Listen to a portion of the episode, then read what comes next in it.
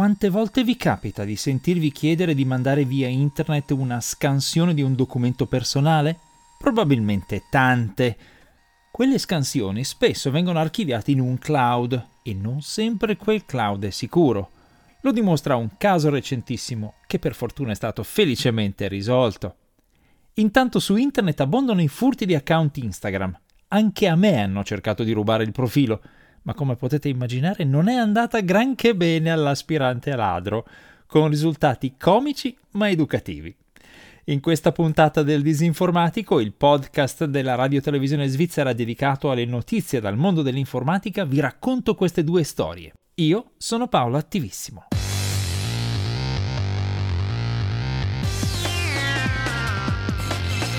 Il Disinformatico.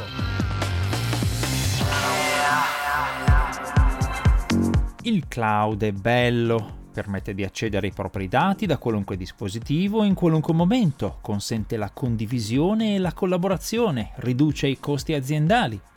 Ma quando è fatto male e configurato peggio, apre la strada a disastri di sicurezza e i dati personali diventano accessibili e rubabili da chiunque. Oggi vi racconto uno di questi disastri. Mi è arrivata la segnalazione confidenziale tramite un'app di messaggistica sicura di un'azienda italiana che ha un bucket Amazon completamente aperto e world readable che causa un data leak gravissimo. Traduzione. Le scansioni dei documenti di identità dei clienti di quell'azienda sono leggibili e scaricabili da chiunque usando un semplice programma di navigazione, senza dover digitare password o altro, in violazione di tutti i principi e le leggi sulla protezione dei dati personali. Nomi, cognomi, fotografie, tessere sanitarie, moduli con indirizzi di casa e date di nascita, insomma tutto quello che serve per un furto di identità di massa o per una serie di truffe online è aperto e a disposizione di qualunque saccheggiatore. Partiamo dalle basi. Un bucket è un contenitore di dati del servizio cloud di Amazon. Molti utenti comuni non lo sanno, ma Amazon, oltre a essere un immenso negozio online, è anche un grandissimo fornitore di servizi cloud. In pratica numerosissime aziende di tutto il mondo affittano spazio sui server di Amazon e vi depositano i propri dati. Invece di costruirsi un cloud interno con tutti i costi e le complicazioni del caso, creano un cloud sui computer di Amazon. Il problema è che se questo cloud non viene impostato correttamente, i dati sono accessibili a chiunque, ossia sono leggibili da tutto il mondo, world readable appunto. Basta digitare in un qualsiasi browser il nome del bucket dell'azienda, che è facilmente reperibile o intuibile, seguito da .s3.amazonaws.com e si ottiene un elenco di tutti i file presenti nel bucket. A quel punto diventa banale creare un programma o script che legga questo elenco e si scarichi tutti i file del bucket della malcapitata azienda, creando una fuga di dati, ossia un data leak di proporzioni epiche. E in effetti il caso che mi è stato segnalato è particolarmente imbarazzante e grave, ho verificato personalmente che i dati dei clienti dell'azienda, circa un migliaio di file, sono perfettamente accessibili. Non faccio il nome dell'azienda per ovvie ragioni di sicurezza e mi limito a dire che si tratta di un nome piuttosto noto nel settore della fornitura di energia elettrica e di gas in Italia. Vedo per esempio la carta d'identità di Francesca, che abita a Casalecchio di Reno, e anche la sua patente e la sua tessera sanitaria. Vedo i documenti di Aurora, nata a Bologna nel 1997, e quelli parecchio sgualciti di Roberto, nato a Prato nel 1975. Di queste persone vedo date di nascita, indirizzi di casa, fotografie a colori, e ce ne sono tante, tante altre, inconsapevoli del fatto che i loro dati personali sono a spasso sul web. Se vi siete mai chiesti come fanno i criminali ad aprire conti correnti o abbonamenti telefonici o altri servizi senza usare i propri dati personali e farsi tracciare, ora avete la risposta. Ora che l'emorragia di dati è accertata, resta il problema di cosa fare. È impraticabile contattare i singoli utenti per avvisarli che le scansioni dei loro documenti sono accessibili via internet e che quindi devono fare attenzione a eventuali attivazioni fraudolente di servizi a loro nome ed eventualmente denunciare l'azienda in questione per violazione delle norme sulla riservatezza dei dati. Gli utenti da contattare sarebbero troppi e comunque molti di loro sarebbero diffidenti verso chiunque li contattasse con un avviso del genere. Le vittime dell'errore informatico resteranno quindi purtroppo all'oscuro di tutto. Si potrebbe allora contattare l'azienda in questione e avvisarla, ma chi mi ha segnalato il problema dice di averlo già fatto senza ottenere il risultato. L'ho fatto anch'io, trovando con fatica nel sito dell'azienda l'indirizzo di mail del responsabile per la protezione dei dati e gli ho scritto avvisandolo che avrei raccontato pubblicamente la vicenda. Al momento in cui registro questo podcast non ho ancora avuto risposta, ma un primo risultato sembra che ci sia. Poco dopo l'invio della mia mail, i dati non risultano più accessibili. Forse la segnalazione ha avuto effetto. Purtroppo capita spesso che le aziende facciano invece finta di niente e continuino a lasciare in bella vista i dati dei loro clienti, nonostante siano state ampiamente avvisate. In casi come questi si finisce per fare una segnalazione al garante per la privacy, che prende poi i provvedimenti del caso, che possono includere sanzioni molto elevate. Queste sanzioni per chi commette errori grossolani dovrebbero in teoria fare da deterrente e indurre le aziende a lavorare con più attenzione, ma non sempre è così. In ogni caso le sanzioni non risolvono il problema che le informazioni personali degli utenti sono ormai disseminate su internet e non c'è modo di riprenderle. E ovviamente dati come la data di nascita o il nome e cognome non sono modificabili in caso di furto, come si fa con le password. L'unica magra consolazione è che almeno alcuni dei documenti hanno una data di scadenza, per cui fra qualche anno le loro scansioni non saranno utilizzabili. Nel frattempo, a noi utenti ai quali viene chiesto continuamente di mandare scansioni di documenti per fare acquisti e attivazioni online di ogni genere, non resta che alzare la guardia, rifiutando se possibile queste scansioni e facendo attenzione a eventuali avvisi di attivazione di servizi o di acquisti sospetti.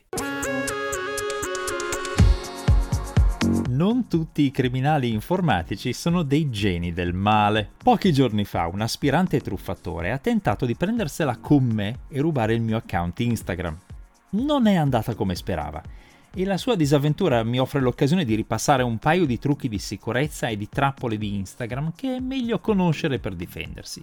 Ma c'è anche parecchio da ridere. Tutto comincia con una trappola classica. Un mio conoscente su Instagram mi manda un messaggio privato usando un italiano improbabile. Voglio disturbarti affatto, ma ho bisogno dell'aiuto per qualcosa, per favore. Condito con vari emoji di supplica. Gli chiedo come lo posso aiutare. Lui risponde così: Sto cercando di iscrivermi con il mio Instagram, il mio nuovo telefono e Instagram non mi permette che mi hanno mostrato due amici e che posso contattare per aiutarmi a ricevere un link. Per favore favore se ricevi il link mandamelo così posso effettuare il login. Nei suoi messaggi successivi mi spiega insistentemente che dovrei ricevere tramite sms un link che dovrei poi mandargli subito. In effetti mi arriva sul telefonino un sms che indica come emittente Facebook, dice tocca per accedere al tuo account Instagram e prosegue con un link del tipo https ig.me seguito da tante lettere e tanti numeri. Attenzione, è questa la trappola da evitare. Questo link non va dato assolutamente a nessuno, perché è un link temporaneo che permette a chi ce l'ha di prendere il controllo dell'account senza dover immettere password. In pratica, un ladro di account ha preso il controllo dell'account Instagram del mio conoscente e mi sta contattando fingendo di essere lui. Vuole rubare anche il mio account e quindi è andato su Instagram, ha immesso il mio nome utente nella schermata di login e ha cliccato su Hai dimenticato la password. E così Instagram lo ha portato alla schermata di reset della password. Questa schermata è pensata per consentire a un utente di rientrare nel proprio account anche se non si ricorda la password. Cliccando sul pulsante Invia il link di accesso, l'utente riceve sul proprio smartphone un SMS che contiene un link temporaneo di accesso diretto. Ma se l'utente manda quel link a qualcun altro, sarà quel qualcun altro a prendere il controllo del suo account Instagram. Purtroppo Instagram commette il grave errore di non includere in questo sms un avvertimento che dica chiaramente che il link non va mandato a nessuno. Le vittime di questa truffa ricevono l'sms e la richiesta di quello che credono sia un loro amico che ha bisogno di aiuto e quindi mandano questo sms all'impostore e così si fanno rubare l'account Instagram. Quindi mi raccomando, se ricevete un sms contenente un link che invita a toccarlo per accedere al vostro account Instagram, non condividetelo con nessuno. È chiaro, insomma, che sto interagendo con un ladro, e in particolare con un ladro particolarmente sprovveduto, perché nella mia bio su Instagram c'è chiaramente indicato che mi occupo di sicurezza informatica e quindi non sono un bersaglio facile. A questo punto posso permettermi di giocare un po' con l'aspirante ladro.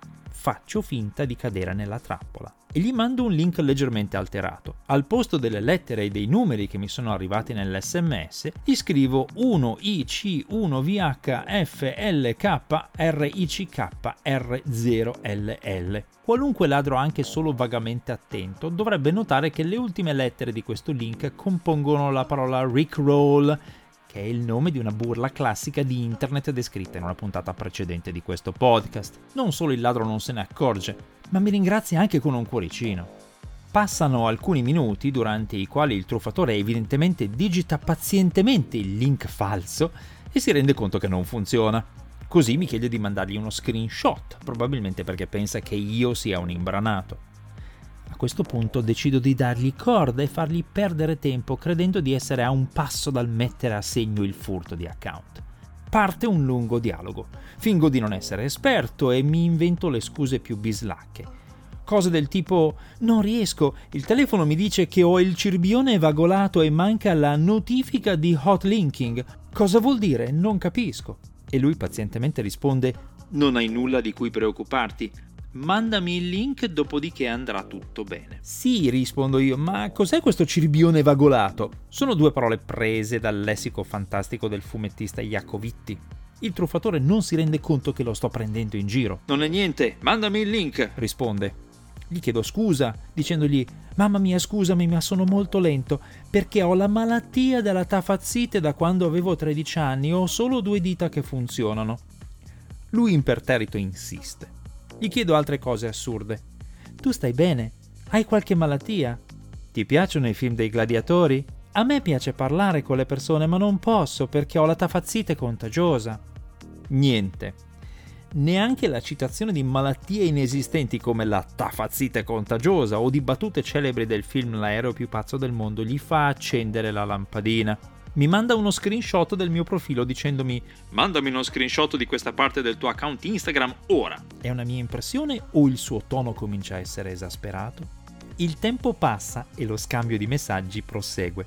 Gli dico che mi sono spaventato perché temo che lui sia un hacker e questo mi ha causato problemi di incontinenza. E lui mi risponde: Oh, mi dispiace tanto, ti aiuterò con 1000 euro. Dimostrando così che è una persona in carne e ossa e non un bot o sistema automatico.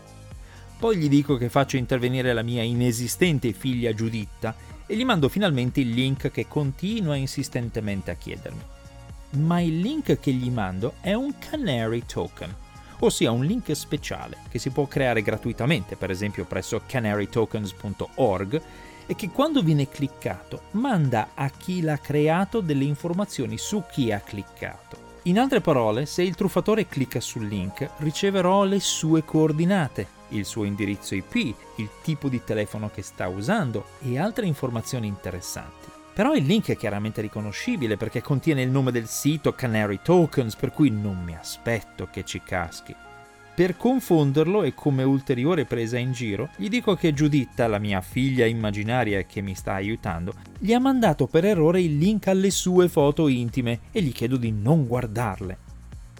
Ovviamente il truffatore non resiste alla tentazione e clicca sul link.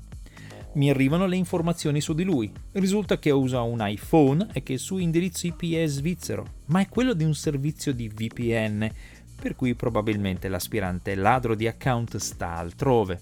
A questo punto l'ho già tenuto in ballo per oltre un'ora e ho ottenuto tutto quello che mi serviva, per cui lancio la burla finale.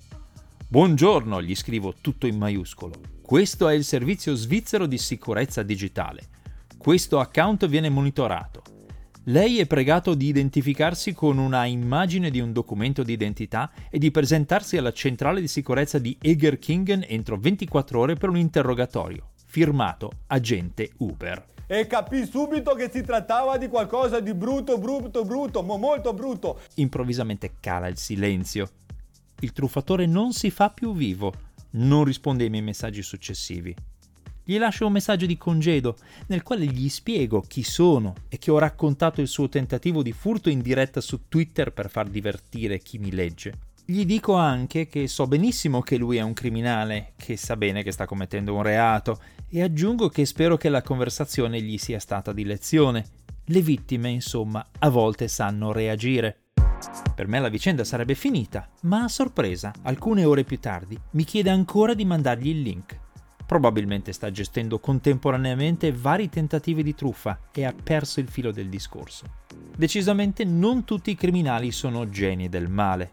Siate più svegli di loro. Se vi interessa l'intera conversazione, che qui vi ho riassunto, trovate gli screenshot sul blog disinformatico.info. Buon divertimento e prudenza! Come sempre, grazie per aver seguito questa puntata del Disinformatico, una produzione della RSI Radio Televisione Svizzera.